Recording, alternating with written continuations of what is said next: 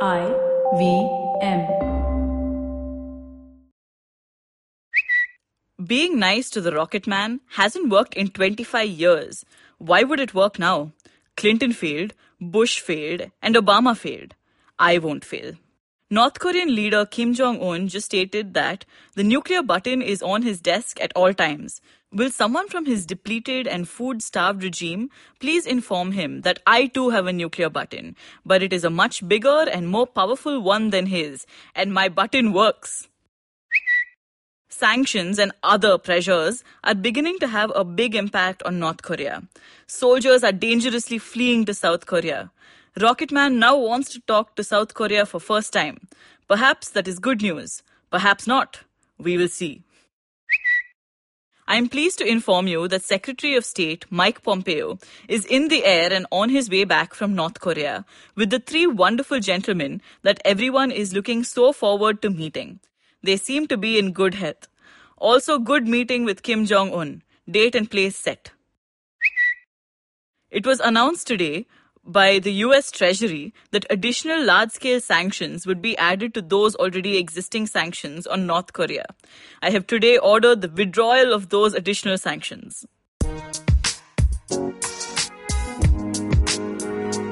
Welcome to States of Anarchy, a podcast on global affairs and foreign policy. I'm your host, Hamsini Hariharan. What you just listened to were a bunch of tweets from American President Donald Trump over the last two years. Trump and Kim Jong un, the supreme leader of North Korea, have met twice over the last year. There have been a patchwork of meetings between leaders in China, South Korea, Japan, and Russia, all about North Korea. Meanwhile, North Korea has been testing missiles and following up with its own diplomacy. I wanted to navigate through the recent nuclear tensions on the Korean peninsula, and my guest for today is the perfect guide. Scott Snyder is a senior fellow for Korea Studies and director of the program on US Korea policy at the Council on Foreign Relations. He's authored numerous books and book chapters about various aspects of the Korean peninsula. I managed to sit down with Mr. Snyder on the sidelines of the ASAN Plenum, a conference held in Seoul, so the audio may be a little wonky in places. Before we begin the interview, let's take a short break. Hi, everybody. Welcome to another incredible week on the IVM Podcast Network. If you are not following us on social media, please make sure you do. We're IVM Podcast on Twitter, Facebook, and Instagram. A couple of messages up top. First, we're hiring right now. We're looking to hire a producer. We're looking to hire copywriters. We're looking to hire an audio engineer. We're looking for web developers. We're looking for business people. If you're looking to work at IVM, which in my opinion is probably one of the best places to work at, then please do send us an application. Also, please do download our app if you're not listening to it on our app. Our app is available on the Play Store. And I also want to thank our sponsors this month, uh, Savari, Storytel, and Paytm Money. Thank you very much for supporting us. On Paisa Vaisa, Anupam continues his conversation with Kunal Shah, founder and CEO of Cred, a members-only app which gives you exclusive rewards for paying your credit card bill. On the Filter Coffee podcast, Ronnie Screwvala joins Karthik Nagarajan to talk about his early days as an entrepreneur and what has kept him going during adversities. And if that's not enough Ronnie Screwvala for you, listen to his podcast, the Ronnie Screwvala podcast, where Ronnie talks to me about the benefits and disadvantages of being an outsider, building a brand identity, and the learnings from collaborating with business giants across the world. In the season two finale of Echoes of India, Anirudh discusses the end of India's Hunnic Wars and the emergence of some of the most dynamic and powerful people and states in Indian history. It's been a great season. If you haven't caught it yet, check out the entire season. On our Parsi food show, Not Just Dansak, we have a very special guest, Kainaz Messman, the owner of Theobroma. She talks to Perzen about keeping the cooking process basic and simple. On the ATKT Talent Tent, P-Man and Krupa are joined by slam poet Malvika. She talks about how poetry helps her cope with anxiety. On Equity Sahiye, brought to you by Motilal Oswal Asset Management, Shrey Lunkar is in conversation with Anupam about life insurance in India. On Golgappa, Trupti is in conversation with Mayur More of TVF Kota Factory fame. He talks about his early days as a theatre artist and shares stories from the sets of Kota Factory. And with that, let's get you on with your show. Welcome back to States of Anarchy. I'm Hamsini Hariharan, and I'm in conversation with Scott Snyder about recent tensions in the Korean Peninsula. Hi, Mr. Snyder. Thank you for speaking with me. Welcome to States of Anarchy. Thank you so much for the invitation. Um, we're sitting in Seoul, and I'm thinking over the last year there have been so many summits, there have been meetings between policymakers of the United States and North Korea. Where would you say the starting point for the current negotiations and situation goes back to? Do we go back to January 2018 when Kim Jong un was saying he was going to mass produce nuclear weapons? Should we go earlier back to 1994? Should we go all the way back to the Korean War? Where would you say the starting point is? Hmm. Um, that's a great question. I mean, in terms of the current diplomatic efforts, uh, I think we have to look at it in the context of the Trump administration and the reinitiation of a dialogue with North Korea in January of 2018. But of course, the issues that are involved in the U.S. North Korea relationship have a history. And uh, the U.S. North Korea relationship is the longest running hostile relationship that the U.S. has with any country around the world. And so the baggage that goes all the way back to the Korean War is also part of what is on the table to be addressed. And of course, that's complicated because the U.S. primarily today views the challenge associated with North Korea in nuclear terms. But the North Koreans have a more historical perspective. And so, of course, they go back to uh, the nature of the relationship as it was defined in the context of pre Korean War, Korean War, and aftermath. Yes, because I think for the Koreans also it's a matter of survival of their state, isn't it? Uh, certainly, there is a regime survival um, priority uh, for North Korea, for the leadership. And of course, it's a unique leadership in terms of the, uh, the nature of the system uh, and uh, the feeling perhaps of isolation that has developed in the context of post Cold War developments. And so, you know, those issues are all there on the table as the baggage behind the relationship. And for the North Koreans, I think, in terms of the way that they are thinking about the process, they're acutely aware of that history. For the Trump administration, perhaps not so much. And so it's just another aspect of the asymmetry or the gap in perspective that actually has to be bridged as part of the challenge of um, moving forward with a sustainable dialogue process between the two countries. And what is the Trump administration doing differently? Are their objectives different? Uh, is their strategy different? I guess the question is whether you view it in the context of U.S. past diplomatic efforts toward North mm. Korea. Yes uh, in that sense, I would say that uh, the overriding post Cold War U.S. objective vis a vis North Korea has been the denuclearization challenge. Uh, and in a way, I think that the North Korean frustration is that the U.S. has defined the relationship with North Korea through the lens of the nuclear challenge without reference really to the deeper context of past hostility.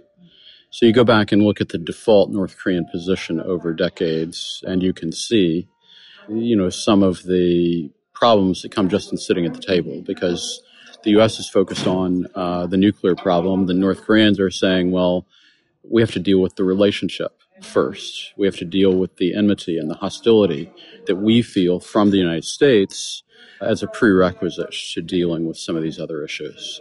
And so North Korea calls upon the United States to make a bold switchover. They actually call upon the United States to normalize the relationship as a prerequisite for dealing with the nuclear issue.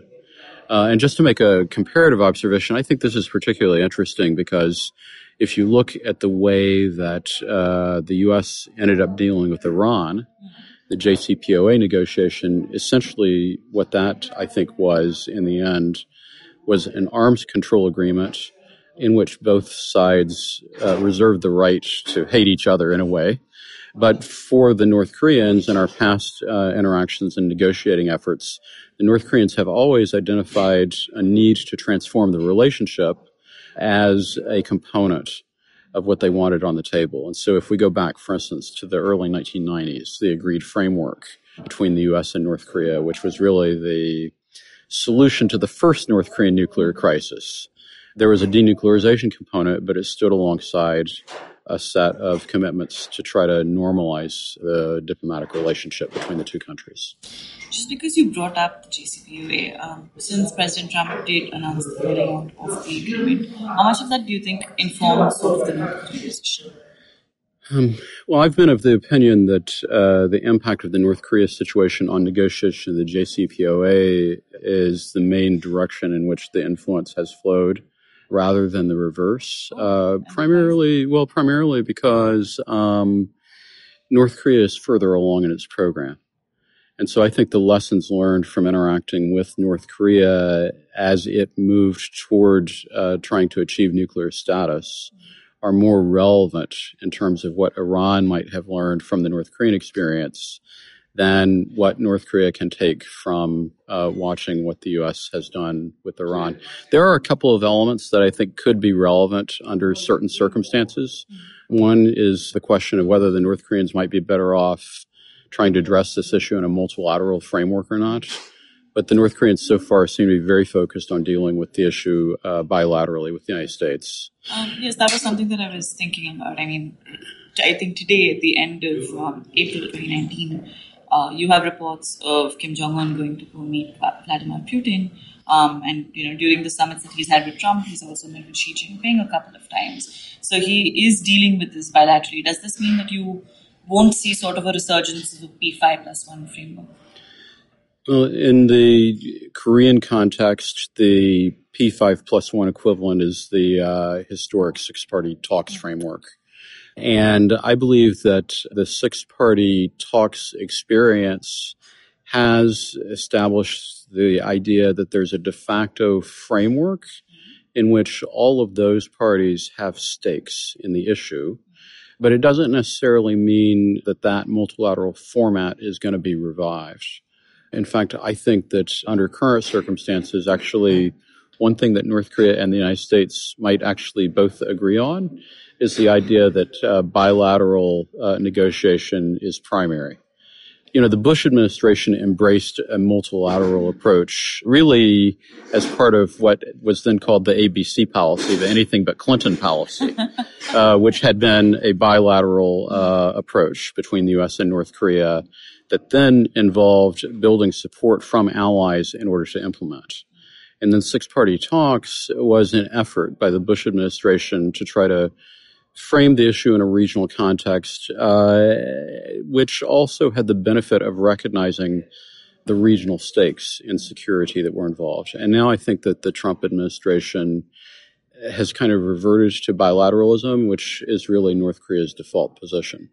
But what's really interesting about that is we've got a bilateral interaction between the US and North Korea on an issue that, as a result of North Korea's progress in developing its nuclear and missile programs, has actually also uh, developed a global dimension. And so that's the reason why the UN Security Council resolutions uh, and that framework, you know, also becomes relevant. I, I think that that is a framework that um, is very important. The U.S. is building on it, uh, which is an interesting fact given the apparent preferences for unilateral approaches by the Trump administration, but it's also a fact that the North Koreans are not going to necessarily like. And so there's a little bit of irony in the fact that this has emerged as a global problem in which there are actually global stakeholders uh, and, and regional stakeholders who want to see a resolution of the issue, but they're not directly present uh, at the table. It's all invested in the relationship between Trump and Kim Jong un. And I'm wondering how sort of regional partners such as South Korea and Japan um, or even Taiwan sort of look at just this bilateral relationship because they used to be at the table before. Yeah. And I think that that's the reason why, as the U.S. has pursued bilateral negotiations uh, with North Korea and even leader level interactions between Trump and Kim Jong un, uh, how the United States consults with South Korea and Japan uh, as well as China and Russia, it becomes very important.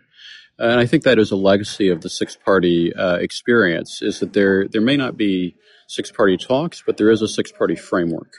Uh, and so I see that uh, active and at work all the time in the respective bilateral consultations uh, that we see around this issue occurring uh, between and among foreign ministry representatives uh, charged uh, with focusing on the North Korea nuclear issue from all of those countries involved.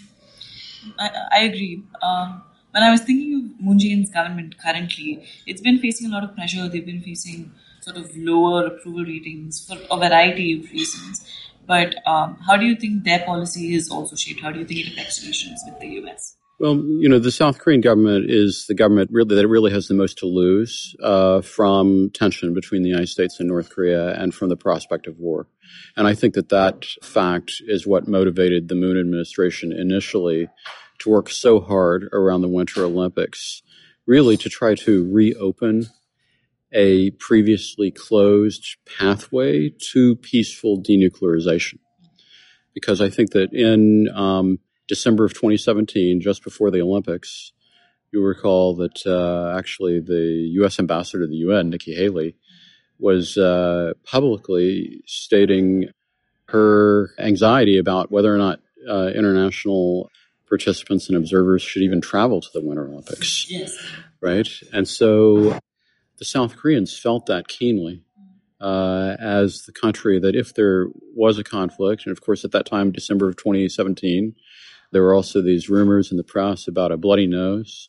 I mean, it really looked like, uh, and I think the the fact of the matter is that the U.S. and North Korea uh, at that time were on a trajectory toward conflict.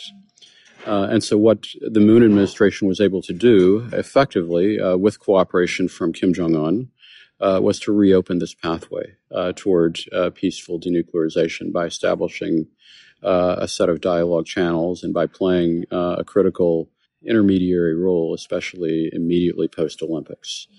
That was very important accomplishment for the Moon administration. I think that it was appreciated both domestically and internationally. And in fact, uh, President Moon got was uh, enjoyed very high approval ratings uh, through 2018, in part on the basis of some of those accomplishments. But then, uh, as it turns out, although he was able to effectively put Trump and Kim in touch with each other, I think that it turns out, at least as of today, that maybe at least Trump and Kim personally themselves don't necessarily feel like they need Moon to continue to play that go between role as much. And, and that's a hard place for South Korea to be because they've also, because of the THAAD missiles and the conversation that sort of a minor fallout with China, which they then had to deal with. Chinese tourism groups are still not in Seoul um, today, so that has been a hard place for South Korea to be in. That's right. And also, uh, South Korea has historically been an ally of the United States. Uh, the United States has a a responsibility for guaranteeing South Korean defense, although South Korea has now emerged through its economic development as a quite capable autonomous actor. And so the, the role of go-between is not a is not a comfortable position uh, for a South Korean leader to be in because really a mediating role is is complicated by the fact that uh, there's an alliance relationship. And, you know, historically, we know that mediators don't have to be neutral, but I think it's particularly difficult for a smaller party to play a mediating role with a larger patron mm. in a relationship defined by enmity. And so I think for the South Korean leader to play that role has been kind of difficult. I think actually the Moon administration was effective in introducing uh, the U.S. and North Korea to each other, but at the same time, you know, we have a phrase, I guess, uh, an idiomatic uh, English phrase, don't shoot the messenger, uh, which I think that uh, illustrates the dangers of attempted mediation that South Korea really doesn't need to take on now that there's a channel of dialogue between the U.S. and North Korea. There is a lot of facilitation uh, that South Korea can do in terms of helping to improve communication. I mean, we have to remember 2017, the nature of the dialogue between the U.S. and North Korea. It was a, a public dialogue between leaders in which both leaders were calling each other names. That's right. And there was no uh, underlying leader to leader level communication in stark contrast to the Cuban Missile Crisis of the 60s. And so I think that President Moon's contribution just in establishing a basis upon which the U.S. and North Korea at the leader level can have dialogue channels was a very significant contribution. But now that that contribution has been made, there's less space for South Korea to play that type of high level role between leaders. After all, President Trump declares he's in love, and a love triangle is probably not going to work out. That's well put. At this point, let's take a break. Hi, I'm Satyajit. Hi, I'm Racheta. We are from the Open Library Project and we host a podcast called Paperback. Paperback is a podcast where we engage with stalwarts and experts from various industries, suggesting non fiction titles that contributed to their journey in a big way. We've had guests like Anjali Rana, Dr. Marcus Ranney, Dr. Swati Lodha, Ambi Parameswaran, Apurva Damani, and many more on our show Paperback. Find new episodes every Wednesday on IVM Podcast app, website, or wherever you listen to podcasts. Welcome back after the break. You're listening to States of Anarchy, and I'm Hamsini Hariharan. So, what does North Korea want from these talks? Normalizing relations with the US would be one. Sanctions relief would be another.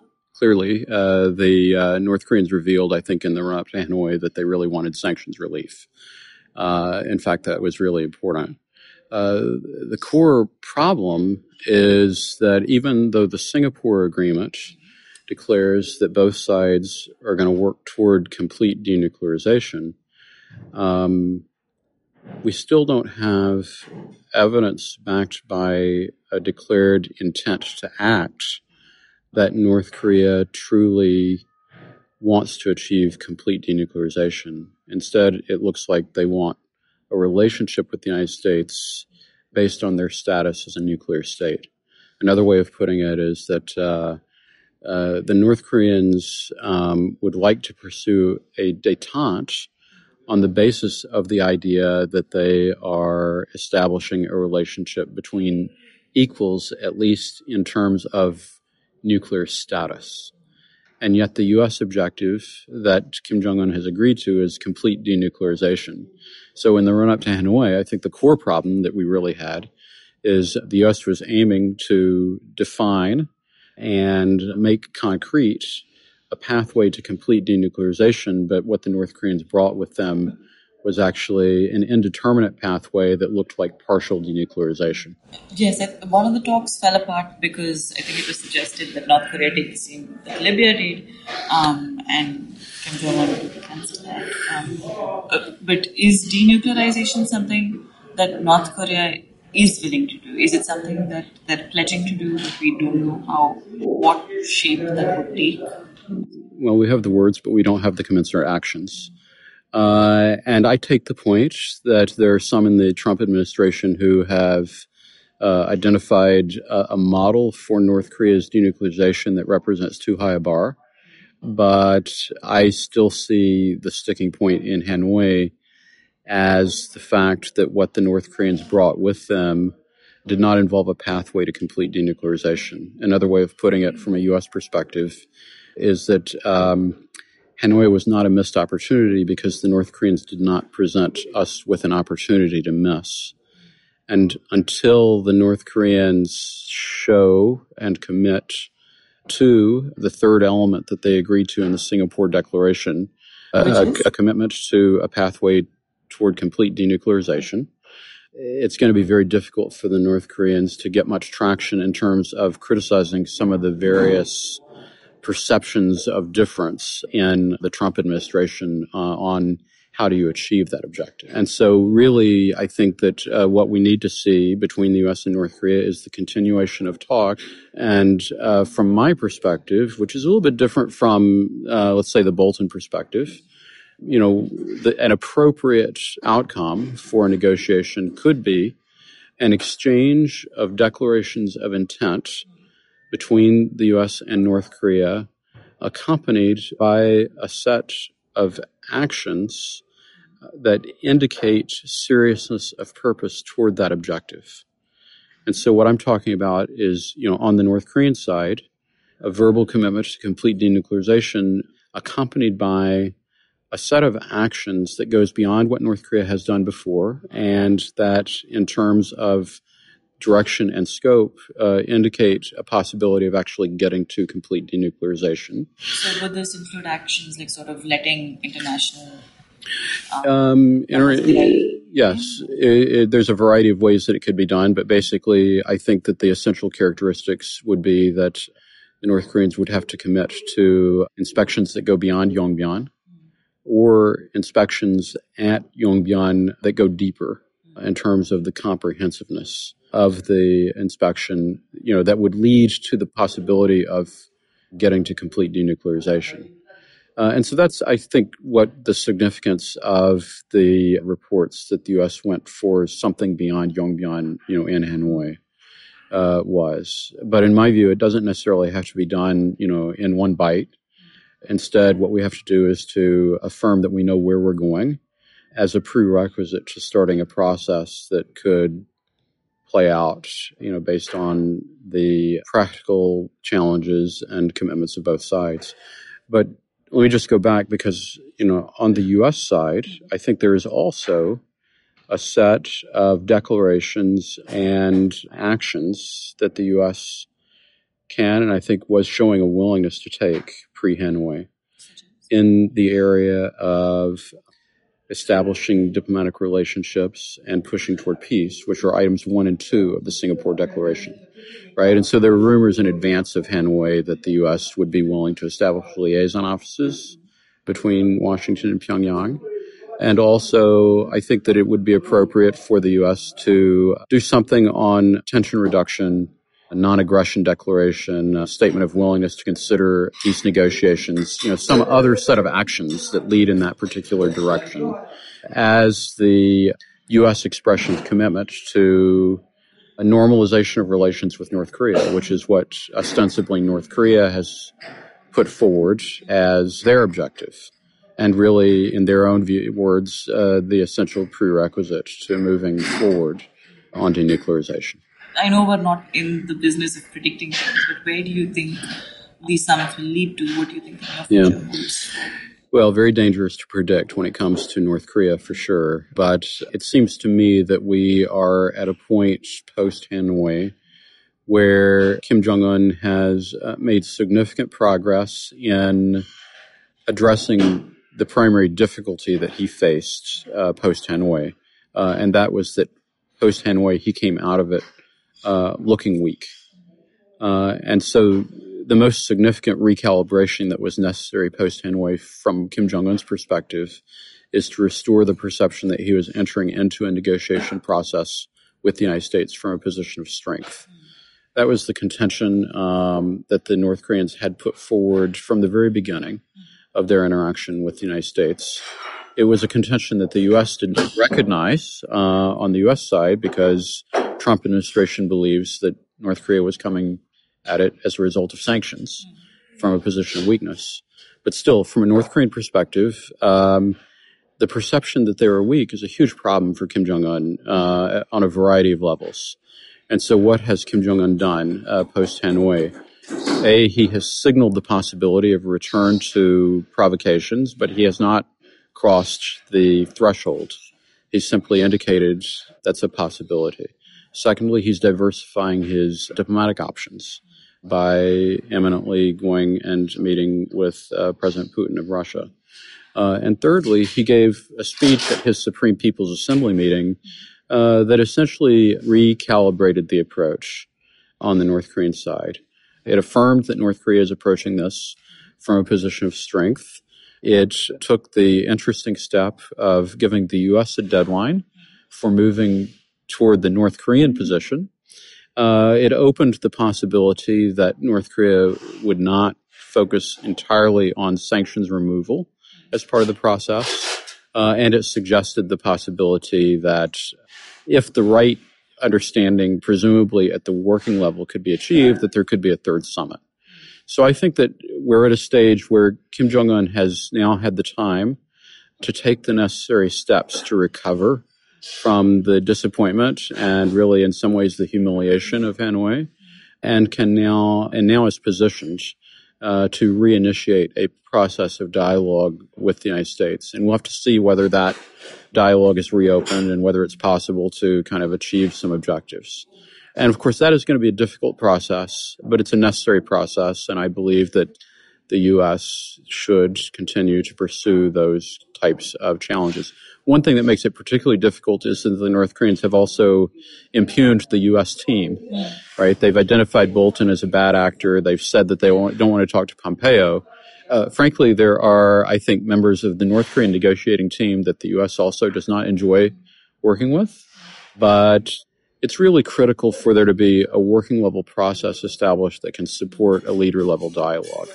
Because a Trump Kim love affair on its own is not going to get the job done you know, one way of putting this is that, uh, you know, even if Trump and Kim themselves like each other, we're not going to have a happy result between the families if the principals elope. this uh, sounds very much like an Indian marriage. well, uh, yes, and uh, so that is uh, you know one reason why what we're really after mm. Is to see the institutional enmity that has accumulated over decades between the U.S. and North Korea be replaced by some common project. Another way of thinking about this is uh, I mentioned earlier that as of 2017, the US and North Korea were on different trajectories. And the way I imagined at that time is a Venn diagram in which you have two circles that don't intersect. Or another way of putting it is, you know, Trump and Kim are each in charge of their own respective spotlights on a stage and their job should really be to push the spotlights together to the extent that there's some kind of intersection where the institutional bureaucracies on both sides can develop a record of working together in order to define a common purpose. And that is the first step that is necessary to be able to really address you know, both the practical step of moving toward denuclearization and the historical record of enmity and gap in perception and hostility between these two countries. Okay, so this is my last question for you. For someone who's interested in reading more about North Korea and about summits and about nuclear issues in the Korean Peninsula, what reading do you suggest? Like books or essays? Okay. Uh, with regards to the failed record of U.S. North Korea diplomacy, is actually a very rich reading list uh, that deals with various stages of a challenge that has bedeviled U.S. negotiators over the course of the past uh, over two decades, back to the 1990s. And so, you know, there's a whole set of books, uh, you know, going back to the 1990s. There's a Gallucci Poneman book. I think, uh, I can't remember the title right now. Gallucci Poneman Wit that details the agreed framework negotiations. Mike Chinoy has a, a, book about the Bush administration and six party talks. Uh, there's also the Peninsula Question by Yoichi Funabashi, which deals with the six party talks in a regional context you know, more recently, I think the books that kind of give flavor to some of the U.S. North Korea interaction would be Andrei Lankov's book, Real North Korea, and uh, Victor Cha's book, The Impossible State. But, um, you know, all of those books give different snapshots, and over time, what we see is the evolution of a problem and really the complexification of a problem that originally was not as large, but has kind of continued to grow in scope and still remains unresolved and frankly has grown in magnitude to the point where it actually does have a global dimension of threat. Thank you. Okay, thank you. With that, we come to the end of this episode of States of Anarchy. Mr. Snyder mentioned quite a few books to read, and you can find these resources in the episode description. If you have any comments or questions, then do reach out to me at the rate States of Anarchy on Instagram or at the rate Hamsini H on Twitter. You can listen to States of Anarchy not only on the IVM podcast app, but wherever you get your podcasts. Subscribe, drop me a line, share it with your friends, and before you know it, we'll be back next week. Hi, my name is Anupam Gupta. I'm B50 on Twitter. I am the host of Paisa Vaisa, the show that talks money On my show, I speak to experts from every field of money and finance, from stock markets, equities, debt funds, credit cards, life insurance, every possible area of money and finance that you can think of. We even did an episode on cryptocurrency. I've got fantastic guests from mutual funds to personal finance experts everywhere. Robo advisory, startups, just name it, we've got it. At Paisa Vaisa, we help you make smart decisions about money. You work hard for money. Now make your money work hard for you. New episodes out every Monday, and you can listen to my show on the IVM Podcast app or any other podcasting app that you have. Paisa Vaisa is brought to you by Paytm Money.